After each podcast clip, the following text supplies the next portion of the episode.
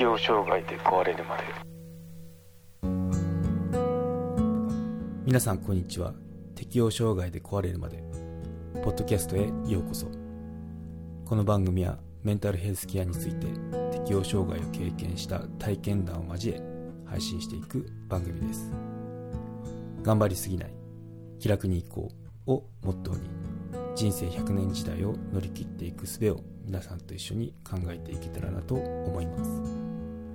公式サイトは hirowata.com ひろわた .com または適応障害で壊れるまで。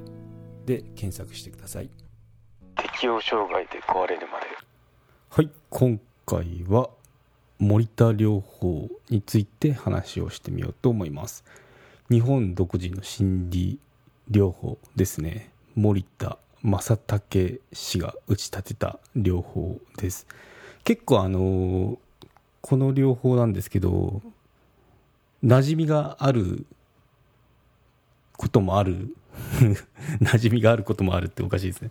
馴染みがあるかもしれませんね。人事とかそういった系であの使われたりするので特にあのメンタル不調で会社休職してで復職する時に使われる療法がまさにこれだなって後でこう勉強して知ったんですけどね、まあ、そんな感じで日本心理療法っていうとなかなかあの海外のやり方がメインなのかな馴染みがあるのかもしれないですけど日本もあの何点かそういった療法でしかも世界的に有名なのがありますよってことで今回取り上げてみました。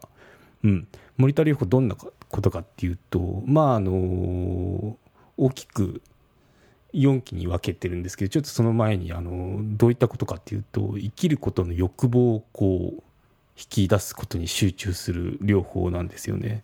で不安をあるがままに受け入れようとするように指導しています。で神経衰弱あと神経症不安障害うつにも適用されてるやつですね。うんでデメリットで言うと患者の治りたいっていう心構えがないと、まあ、脱落しちゃいがちの療法ですね。でまあ全治に至るまでには個人差はもちろんありますよ。数日で効く人もいれば数年の数年かかってしまうっていう人もいて、まあ、レンジが広いですよね、うん、で、まあ、先ほどの通り企業の復職過程で導入されてますね。うん、ちょっと森田正武氏についてあの話をすると医学者ですねで精神科神経科医で小さい頃はちょっと虚弱体質だったらしいですね。うん、なんでまあそんな感じであの自分も医師でありそしてまあ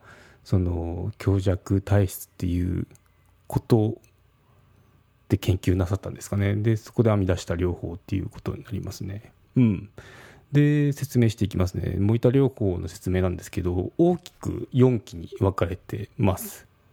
第1期がですね絶対画熟期。なかなか出ないあの言葉ですけど画熟病気で床につくことっていう単語ですね。絶対が熟期なんで日常生活から離れ生理活動以外は一切の活動を制限し寝てる寝ているように促す。っていうのがこの第一期になりますね。もうとにかく休んでください。で生理活動以外なんでトイレとか、まあ、食事はしないといけないんで、まあ、それ以外はもうとにかく泥 泥のように寝るっていうんですかね、まあ、寝てくださいねっていうことですね。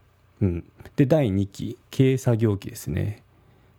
画熟画熟期を7から8時間程度に縮小ですね。でそれ以外は軽作業を促すっていうあの時期になりますね。